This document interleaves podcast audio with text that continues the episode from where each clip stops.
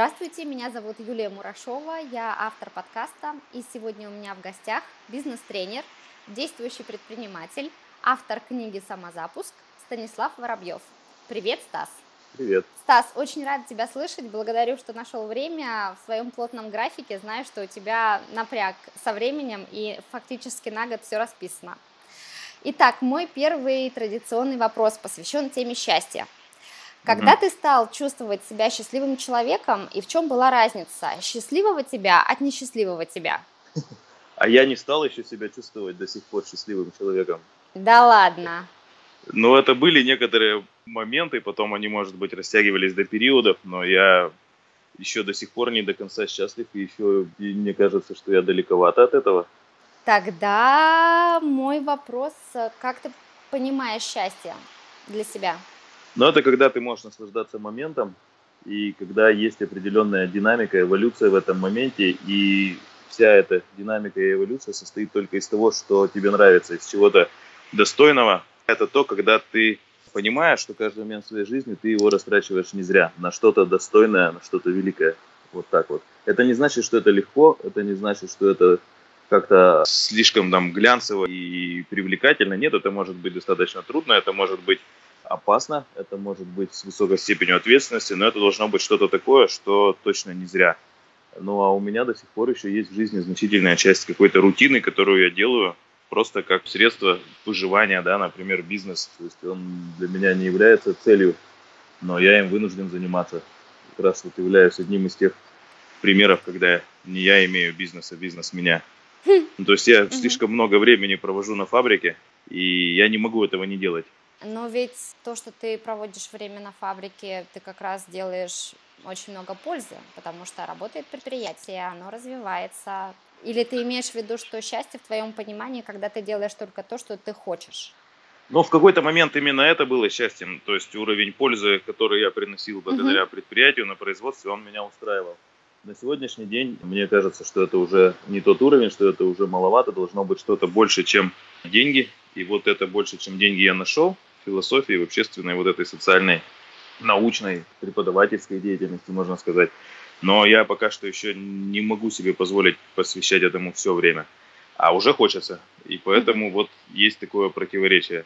Но это нормально, я с ним работаю, просто это не решается за полгода и за год, но я иду к этому. Отлично, мы подошли вот как раз ко второму вопросу. В двух словах, ну не в двух, конечно, а в нескольких предложениях хочу рассказать, как мы с тобой познакомились. Это был Екатеринбург, это было давно, мы снимали программу про трофи-рейды, ты в ней участвовал, и, собственно, так первый раз было первое знакомство. Но спустя больше, получается, 10 лет я увидела твою страницу в соцсетях, и я не могу передать, каково было мое удивление, что человек, который несколько лет назад гонял, был сконцентрирован на деньгах, экстриме, карьере, теперь является бизнес-тренером, говорит о пользе миру и написал книгу. Я, естественно, на тебя подписалась, и вот волей случая, буквально, по-моему, год или два назад, мы с тобой оказались в одно время, в одном месте в Екатеринбурге, и вот с тех пор общаемся.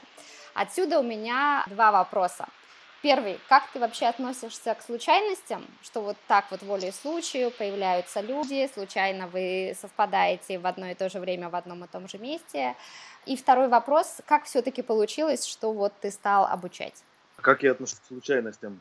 Ну, я считаю, что нужно интуитивно различать случайности и не случайности. То есть стопроцентных случайностей не бывает. В любом случае есть какой-то тематический отбор жизни, что люди встречаются, люди оказываются в одних и тех же местах, в одних и тех же, скажем так, коридорах бытия.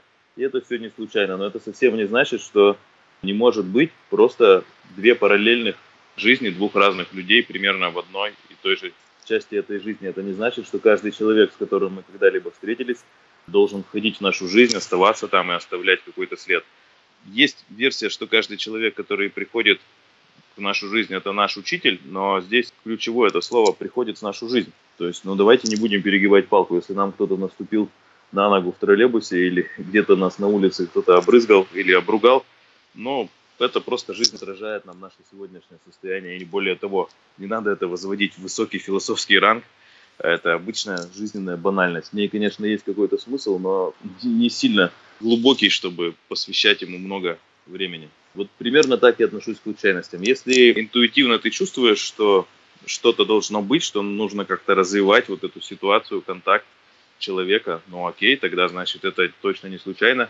Можно попробовать, но ошибся. Ну ладно, потом сделаешь выводы, и вот это будет полезным опытом. Угу. Поэтому нормально, нормально отношусь к случайностям, так, философски. Угу. Поняла. Вот. Ну, то есть а случай имеет место быть, да, в твоей жизни, поняла. В мелочах имеет ага. место быть, но в любом случае, даже в мелочах, даже если это действительно случайность, то ты как-то попал в ту ситуацию, когда эта случайность случилась вот так вот. То есть в любом случае человек сам ответственен за свою жизнь, и в любом случае все, что с ним происходит вот прямо сейчас, даже если это случайно, то это следствие его каких-то предыдущих выборов. Может быть, mm-hmm. систематических, может быть, одноразового какого-то глобального выбора. Но в любом случае человек сам привел себя в ту ситуацию, место и состояние, в котором он сейчас находится. Угу. Окей. И второе, как получилось, что ты стал обучать? Ты как раз уже затронул немножко по поводу фабрики. Вот расскажи для тех, кто не в курсе. Ты знаешь, как говорят, задним умом всегда же легко объяснять свои поступки. Вот сейчас я уже могу объяснить, что меня жизнь всегда толкала в преподавание. И когда я учился еще в школе, мне как-то легко давали всевозможные выступления, доклады, работы какие-то проектные и так далее. И я, наверное, был единственным человеком в институте, которого не получилось как-то за деньги или на халяву поставить себе педагогическую практику, мне пришлось ее проходить. И вот это тоже, возможно, в продолжении случайностей. То есть я прямо по-настоящему проходил педагогическую практику, преподавал. Один раз я в колледже преподавал у заочников, второй раз уже в ВУЗе. И потом, когда в аспирантуре учился, тоже мне пришлось заниматься преподавательской деятельностью. Причем это не укладывалось тогда в моей картине мира. Почему у всех как-то это прокатывает легко поставить и все, и никто не ходит. А я вот прямо вынужден был, это был тот редкий случай в моей жизни, когда я не сумел договориться. Ну и потом уже стало понятно, что это вот жизнь меня таким образом практиковала. Ну и как-то так вот оно все время туда склоняло меня. А потом, когда возникла уже потребность, чтобы было что-то больше, чем деньги – как-то так случилось, что вот позвали в одну бизнес-школу, там один из моих учителей сказал, слушай, да что, у тебя же вот талант, давай преподавай в моей бизнес-школе и будешь вести тренинги. Ну и вот так началось. Я немножко тогда наведу тебя на мысль. Ты мне просто рассказывал историю, как ты вообще первый раз с обучением столкнулся, когда твой, по-моему, знакомый или друг позвал тебя на тренинг, и ты совершенно не воспринял это как что-то серьезное, но все-таки пошел и заплатил за это кучу денег для тебя в тот момент. Вот можешь про этот случай рассказать, потому что мне кажется, он все-таки был переломным. Да, но это еще было не преподавание, это я пришел mm-hmm. туда просто как студент, как ученик, как слушатель тренинга, да, это мне было 20 с небольшим совсем лет, и это были очень такие веселые времена, и мы вели веселую жизнь, и у меня уже, как мне тогда казалось, было все хорошо, и приключения, и деньги, и, и развлечения, и все что угодно, и я вообще считал, что так жить и нужно. А потом вот один мой товарищ, который смотрел на это все, он уже был такой чуть более философский, он сказал, я считаю, тебе нужно сходить на тренинг. И вот он меня заманивал, заманивал, стоило это чуть больше тысячи долларов тогда, это было много. И вот, конечно же, не, не смог он меня уговорить, и тогда он пошел на крайние меры и сказал, давай ты сходишь, если тебе не понравится, то платить не будешь. Я пришел, там сидел такого странного вида человек, который вот впоследствии стал моим учителем и который как раз и потом меня преподавание это и затянул. Он был очень несоответствующий Екатеринбургу того времени, потому что у него был не спортивный костюм, а костюм в клеточку, у него был шейный платок, у него были волосы длиннее обычного в Екатеринбурге, значительно, так скажем, прямо до плеч. Вот. И был я очень удивлен, чему, значит, это чудо меня будет учить. Ну и, конечно же, не заплатил. Уехал, сказал, что полная фигня. Но через где-то несколько дней что-то в моей жизни начало происходить. И я начал это интерпретировать именно вот с точки зрения тех знаний, которые я получил на этом тренинге. Uh-huh. И это был один случай, второй случай. Ну и, в общем, через пару недель я позвонил этому своему другу Алексею, сказал, слушай, ну, ты был прав, это ценное знание, давай, я сейчас приеду, привезу тебе деньги. И вот так вот я стал посещать всевозможные мероприятия обучающие, стал учиться, стал развиваться, увлекаться философией, психологией, в первую очередь, чтобы решить свои собственные какие-то проблемы, задачи утилитарные. Потом начал искать то, что вот сейчас очень модно стало. Все ищут свое призвание, предназначение, свой да, проект, да. свою миссию, уникальность свою. И это тоже очень ценно. Ну и, в общем, вот искал, искал и нашел. И вот оказалось, что идентичность моя – это философия, социальная философия и несение людям вот этих вот знаний. Ну а раз нашел, надо выполнять, что теперь не зря же искал. Угу. Тем более, когда ты уже получил информацию, ты, ну, грубо говоря, обязан дальше да. эту информацию применять. Еще немножко, чуть-чуть назад вернусь. Ты сказал, что ты стал изучать философию, посещать дальше курсы и развиваться для решения проблем своих каких-то и задач. Но да. до этого ты тоже сказала, что в принципе у тебя все было классно. И вот что тогда было не классно? Откуда были тогда какие-то проблемы или задачи? Были какие-то абсолютно операционные, не знаю, заработал миллион, хочу два, как заработать два? Или я э, ищу, но на душе как-то вот э, кошки скребут? Ну вот, скорее всего, вот это. То есть операционные тоже были, но операционные задачи, я их и так как-то решал и решаю, да, но это все-таки уровень классического образования, уровень интеллекта, менеджмента и так далее. То есть заработал миллион, надо два, заработал два, надо четыре, и это естественная потребность, но это не тот уровень, на котором хотелось бы остановиться. То есть рано или поздно у любого человека возникает вопрос, а зачем то есть, ну, дальше-то, да, с 4 на 8 или с 8 на 16 или с миллиарда на второй, ну, зачем уже? Ну, человек понимает, что потреблять он уже больше не может и не хочет, а останавливаться чувствует, что еще рано. И возникает вопрос э, поиска смысла. И тогда вот э, как увязать вот это противоречие, ну, то есть это не противоречие, как увязать два момента, что вроде бы все хорошо и почему нужно что-то делать. Потому что все хорошо это именно вроде бы, это снаружи, это по внешним параметрам, это действительно все хорошо, то есть это наличие качество жизни, качество здоровья, количество денег, каких-то активов, ресурсов, уровень реализации общественной. Это все вовне. А угу. внутри все равно человек продолжает чувствовать определенный зов куда-то дальше, куда-то больше. И вот с этим-то нужно разбираться, потому что этот зов гораздо сильнее, и если его не услышать, если на него не ответить, не начать как-то действовать, то он начинает тебя изнутри разрушать. Угу. Именно поэтому люди приходят к 30, к 35, к 40 кто-то годам к тому, что у них есть потребность что-то делать, как-то реализовываться, что-то креативить, познавать мир и себя в нем проявлять как-то по-новому, на более глубоком или более высоком уровне. Люди этого не находят, и поэтому начинается вот это вот, то, что называется, знаете, седина в бороду без ребро, когда человек начинает дурить, когда человек начинает заигрывать, забухивать, затрахивать, загуливать, закатывать все свои здоровые вроде бы инстинкты. Угу. Так вот, к этому времени желательно прийти уже готовым к тому состоянию, чтобы обрести себя того изнутри красивого, мудрого, сильного, незряшного. Угу. Слушай, раскрой секрет, как тебе удается совмещать бизнес и совмещать учебу и, опять же, то же самое развитие? Сейчас небольшая ремарка для слушателей. Я просто хочу сказать, что это большая редкость, это правда. Стас является реальным бизнесменом, причем этот бизнес никак не связан с инфобизнесом, что бывает часто. Здесь серьезное предприятие, и вот как ты это делаешь? Да тяжело, тяжело. Ну как, просто больше ничего в жизни нет. То есть есть только фабрика и, соответственно, вот эта преподавательская деятельность, и, и все. Я не успеваю больше ни на что, я работаю, прекрасно понимаю, что за счет ресурса своего физического здоровья. Угу. То есть я прямо чувствую, как вот не по дням, а по часам изнашивается, изнашивается так вот организм. Прям очень серьезная амортизация происходит. И я это осознал где-то год назад, но уже график расписан, то есть сейчас я просто, ну, тупо, что называется, обязательства. терплю, да, угу. и стараюсь как-то менять структуру предприятия для того, чтобы стать от него чуть более свободным.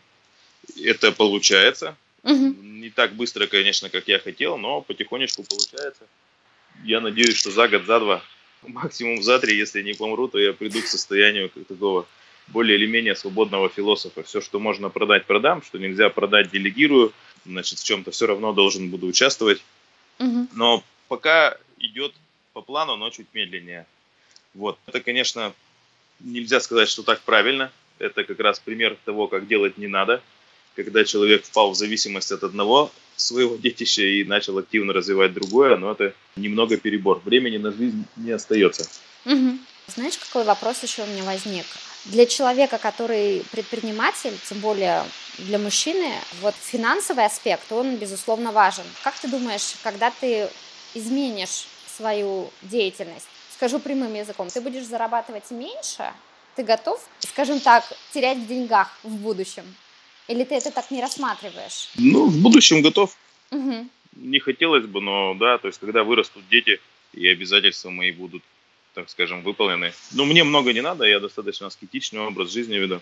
Ну, как потерять? То есть в образе жизни я, конечно, не готов терять, да, то есть это достаточно качественный образ жизни, хотя и он и аскетичный, но ну, все равно что достаточно качественный. Аскетизм?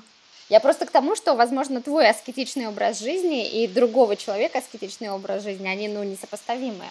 Ну вот я что-то об этом уже подумал, да, и, и решил, что надо как-то... Да, другое слово использовать. Ну то есть я там не летаю на частных самолетах, допустим, да, и как ну, многие да. мои знакомые. Я угу. не езжу на Феррари и Ламборджини, там, на Бентли, да, я на обычных езжу автомобилях, летаю обычными самолетами и не знаю, что еще там, какой... Два завтрака я съесть не могу. Вот так вот скажем. Угу, я поняла тебя. Я просто к тому, что реально в наше время, во время потребления, фокус на деньгах, он очень сильно стоит, и он стоит у многих. И я как раз абсолютно согласна, что потреблять бесконечно и в больших количествах, ну, это просто ну, невозможно. И вот эта вот осознанная точка, что мне достаточно, в каком возрасте она э, формируется, что ли? Она формируется не в возрасте, она да. формируется тогда, когда достаточно. Угу. Она формируется тогда, когда ты перегнул с потреблением, когда ты потребил столько, что тебе уже точно не нужно, и это потребление становится обузой. Вот я через это прошел, когда я начал потреблять больше, чем мне комфортно.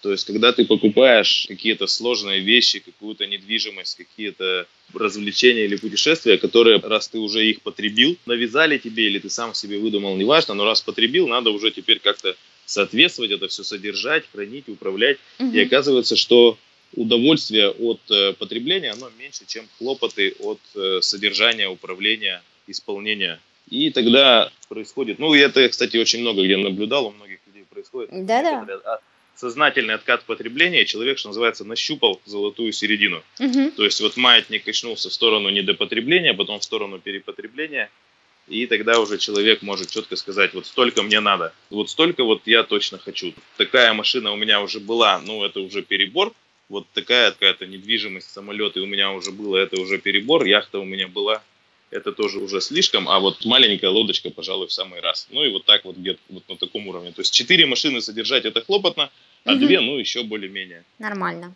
Где-то так вот нащупывается.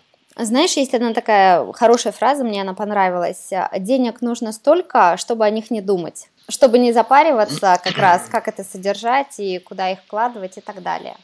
Окей, ответил. Я а... не знаю ни одного такого примера, потому что как только их становится столько, чтобы о них не думать, ты начинаешь думать, как их сохранить. Потому что именно примерно в этот же самый момент, как только их становится столько, чтобы не думать, то это появляется какой-то актив, который генерит соответствующую доходность, угу. либо это просто много денег, на которые можешь жить до конца жизни, и тогда к ним начинает проявлять интерес кто-либо, и ты снова не можешь о них не думать. Просто после того, как придумал, как заработать, начинаешь думать о том, как сохранить. Фраза красивая, я с ней, конечно же, согласен, она точно правильная, и действительно угу. столько нужно. Я, честно сказать, не знаю ни одного человека, у которого действительно есть столько, чтобы о них не думать. Ну или, в принципе, думать это не его тема, тогда у него их мало, и ему нормально. Вот так вот. Поняла тебя. Хочу затронуть твои тренинги.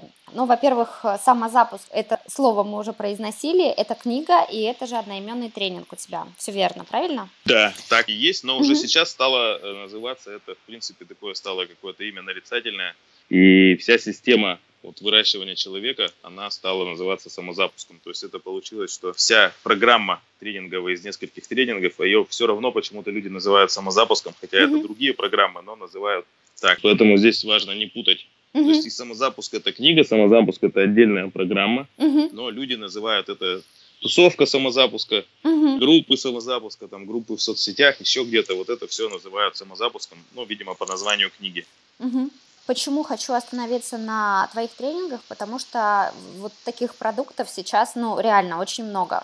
И вот один называется самозапуск у тебя, другой называется интуиция. Мне вот изначально резанула именно интуиция в хорошем смысле потому что я не встречала курсов или тренингов, где тебе пытаются развить именно интуицию. Это, на мой взгляд, очень важный инструмент вообще по жизни. Вот скажи, как ты вообще к этим тренингам пришел? Это же твои, я так понимаю, авторские системы, синтез многих знаний. Синтез многих знаний, да. Угу. Система, ну там уж особо система это не назовешь, но это придумал, вот как нужно делать, так сказать, как-то структурировал просто все знания, которые есть. Ну а дальше же стандартная, классическая, скажем так, методология преподавания, ее придумали уже много лет назад, то есть есть определенные уровни преподавания, определенные принципы, ну, например, принцип градиента от э, простого к сложному, от слабого к сильному, от, от легкого к тяжелому, да, и, ну, его никак не обойдешь. Принцип, допустим, категориального аппарата, то есть человек должен быть знаком с терминами, знать определения, знать смысл. И это тоже то, с чего начинается вообще хоть что, хоть у нас в школе, хоть в институте, начиная новую тему, у нас идет словарь, глоссарий, вот термины, определения, понятия, хоть мы идем на права учиться, ну и вот, собственно, дальше, ну, классическая система образовательная. Да, можно я тогда чуть-чуть уточню? Вот смотри, тренинг интуиция. Я, например, обычный человек, который хочу туда пойти, мне что-то интересно. Есть какой-то маркер, грубо говоря, вот я пришла на тренинг, я считаю, что у меня нет интуиции. Я тренинг угу. закончила, ого, интуиция появилась. Понимаешь, про что я говорю, да, в чем вопрос? Правильно ли я понимаю, что это вопрос, как проверить, что да, она заработала. Как, да, конечно. Как проверить, что она заработала, понять, что этот тренинг эффективен, что это, ну, не развод, потому что, согласись, интуицию ее сложно пощупать. Если есть тренинги, которые говорят, вот вы увеличиваете свой доход, здесь все просто. Ты пришел, ты зарабатываешь 100 тысяч. Тренинг прошел, бабац, у тебя увеличились деньги. Все, маркер есть. А здесь... Ну, во-первых, пощупать можно. То есть один угу. из инструментов интуиции – это человеческий организм. То угу. есть даже понятие такое организмическая реакция, как организм реагирует на ту или иную информацию входящую.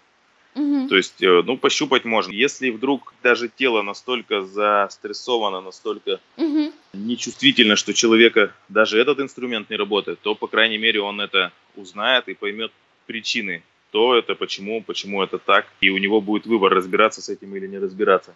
Ну и самое главное, у него появляется определенное А, знания, Б, навыки. И дальше все равно вопрос только самого человека. Он этими знаниями и навыками дальше будет пользоваться и будет навыки нарабатывать или нет. Угу. То есть мы точно там отрабатываем на практике определенные практические занятия. Есть несколько разных языков интуиции. И мы точно теоретическую очень хорошую базу даем о том, как она работает. То есть по каким критериям интуиция принимает решение, на что влияет, на что не влияет, в чем участвует, в чем не участвует, угу. когда говорит, когда не говорит, когда она затихает, когда наоборот начинает влиять на человека и его жизнь, выстраивать какие-то события вокруг человека. То есть есть определенная теория, ну и, соответственно, практика. Дальше человеку ни в коем случае нельзя верить. То есть вдруг я гоню. Нужно после того, как он пришел на тренинг и послушал, ему нужно просто взять и какое-то время попробовать. Угу. Более того, не было еще ни одного человека, который бы не попробовал обмануть свою интуицию. Каждый человек, когда начинает разбираться в языках интуиции, начинает их слышать, то он проживает этап противоречия со своим разумом. Ну, потому что разум Конечно. у нас очень сильно развит, угу. а жизнь, она, к сожалению, не всегда разумна, не всегда логична. И вот интуиция – это прямой контакт с жизнью, с бытием. И разум входит в противоречие с этим. Действительно, я не знаю ни одного человека, который бы не попробовал убедить себя разумом, что да нет, это все фигня, интуиция угу. гонит, давай-ка я буду делать так, как мне подсказывает логика. Ну и, конечно же, делает, конечно же, ошибается, если действительно интуиция говорит иначе. Но зато это та ошибка, которую нужно совершить, после которой человек становится еще более точен, еще более эффективен. Супер, услышала тебя. Хорошо, по поводу самозапуска. Правильно я понимаю, что это тренинг, он ориентирован на лидеров? Ну, по крайней мере, вот из книги, что я прочитала, то, что транслируется, это как раз для достаточно уже, ну, наверное, успешных людей, но вот у которых есть какие-то затыки, какие-то вопросы вот на определенном уровне. Или я ошибаюсь? Здесь, наверное, уточнить, опять же, нужно вот эти угу. вот понятия, да, то есть что мы называем успешным человеком.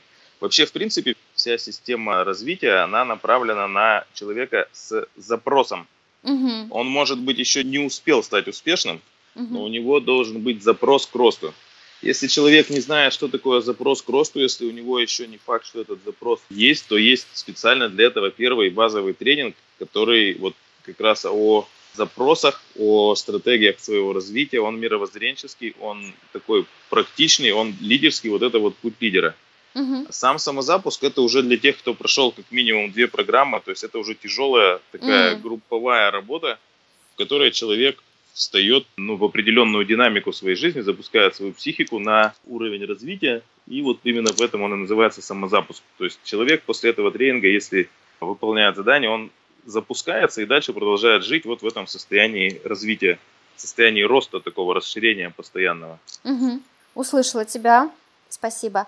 Скажи, пожалуйста, по поводу лидера. Вот кто в твоем понимании лидер и каждый ли человек может им быть или стать? Кто такой лидер? Ну, я считаю, что есть два типа лидерства. Это социальное лидерство и личное лидерство. Социальное – это лидер как вожак, лидер как организатор других людей, как предводитель.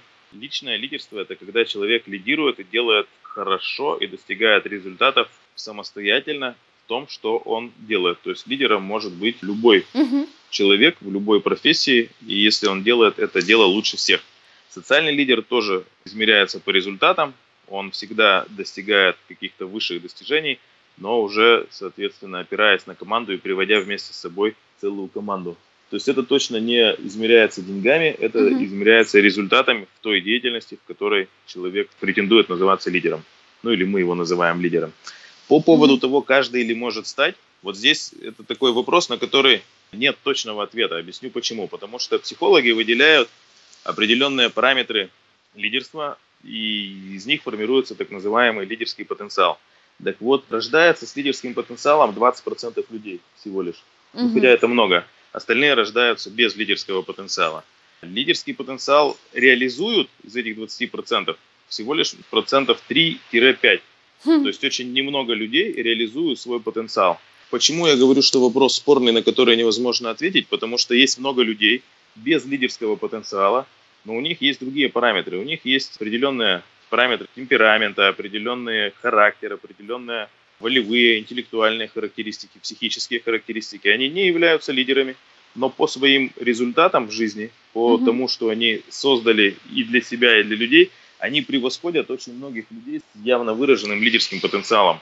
То есть угу. вопрос лидерства и лидерского потенциала – это вопросы взаимосвязаны, но, к сожалению, они зачастую не пересекаются в жизни. Вопрос всегда решается через действия. То есть если человек не действует и не приходит к результату, угу. то какая разница, с каким он рожден потенциалом? Все его гениальности грош цена вообще. А если человек действует, если человек развивается, то даже не имея лидерского потенциала, он может достигать каких-то определенных результатов. При этом он может развивать, ну, не лидерские, окей, пусть это будут интеллектуальные способности, волевые способности, нравственные какие-то характеристики. И он может быть гораздо более ценным и полезным членом общества. Вот так вот. Угу. Поняла тебя. Хочу еще затронуть тему родителей. Я стараюсь всегда касаться этого вопроса, поскольку считаю его очень важным. Ну, во-первых, естественно, я спрошу, какие у тебя взаимоотношения с родителями. И второй момент, как ты считаешь, насколько вот это родительское понимание, любовь или наличие или отсутствие влияют на человека? Ну, на каждого, естественно. Так, поехали по очереди. Да, Значит, э, извини, у тебя. У меня хорошие, все нормально, все отлично. Всегда все... были такими? Ну, кстати, да. То есть вот не было ну, у меня каких-то тебе, там, да. называется, переходные возрасты, угу. кризисы, подростковые и так далее. Я как-то очень рано стал взрослым мальчиком. Ну, в принципе, да. То есть каких-то особых проблем непонимания, убегания из дома и вот эти всякие бунты подростковые. Но я это все уже на улице проживал и, и точно уже не с родителями угу. конкурировал, а там, скажем, с обществом, с государством и так далее. Вот, поэтому с родителями все нормально. Угу. С, государством, с государством не очень, а с родителями нормально. Насколько это важно? Да, вот на курсах. Насколько это важно, да, это очень важно, это очень важно. Объясню почему. Потому что есть определенные законы, законы иерархичности, законы родовых всяких установок, законы формирования комплексуальной структуры человека. И все это происходит и формируется в детстве. И, по крайней мере, в детском и подростковом возрасте выстраивается это именно родителями.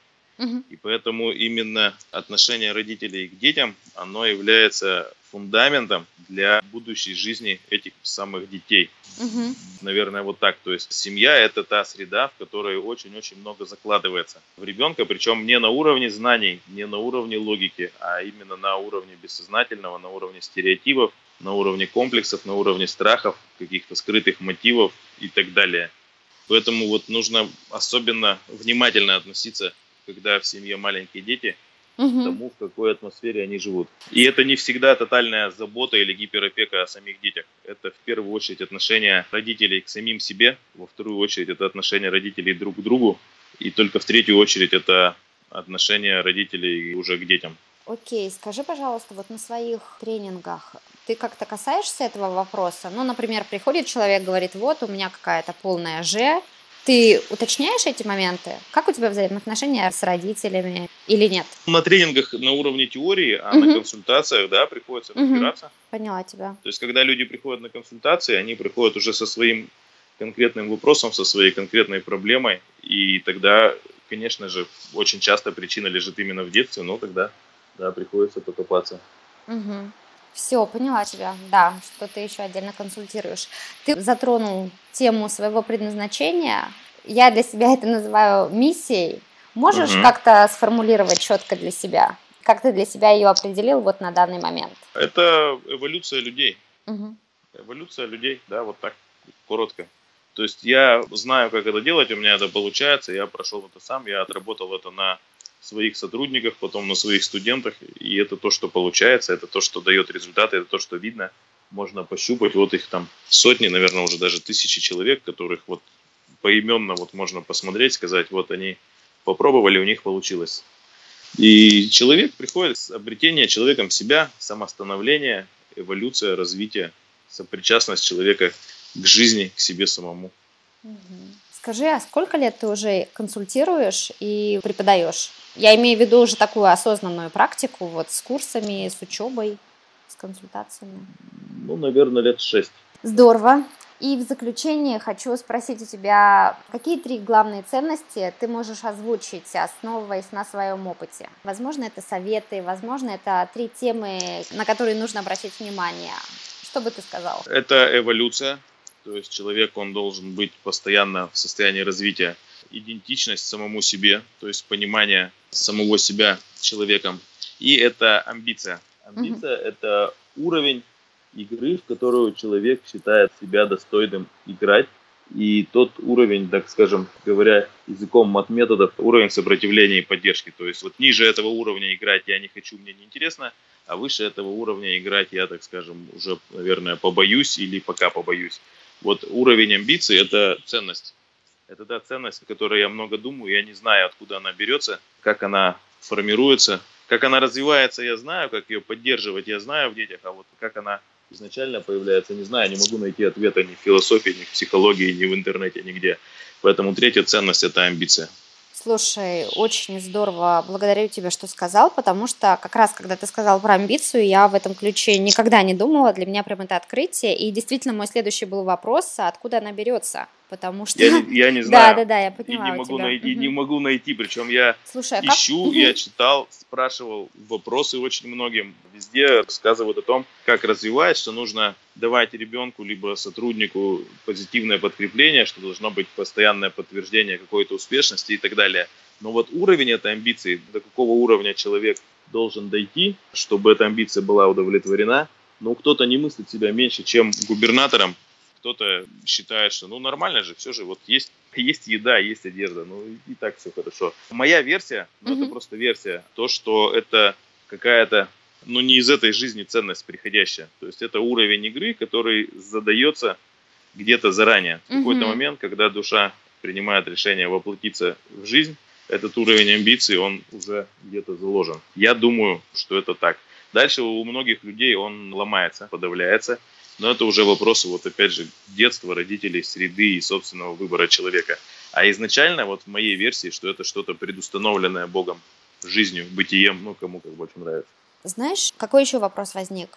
Как отличить ложную амбицию от неложной? Вот знаешь, бывает же такое, блин, я хочу себе дорогую машину, но при этом ты понимаешь, что это, с одной стороны, это амбиция, а с другой стороны, ну, она реально для человека ложная, потому что он не готов это принять. Угу. То есть я пытаюсь понять, как отличить, во-первых, амбиции ложные от неложной, и можно ли отличить. Либо под амбициями мы, понимаем глубину, что ли, какого-то действия. Ну, ложная амбиция – это просто глупость.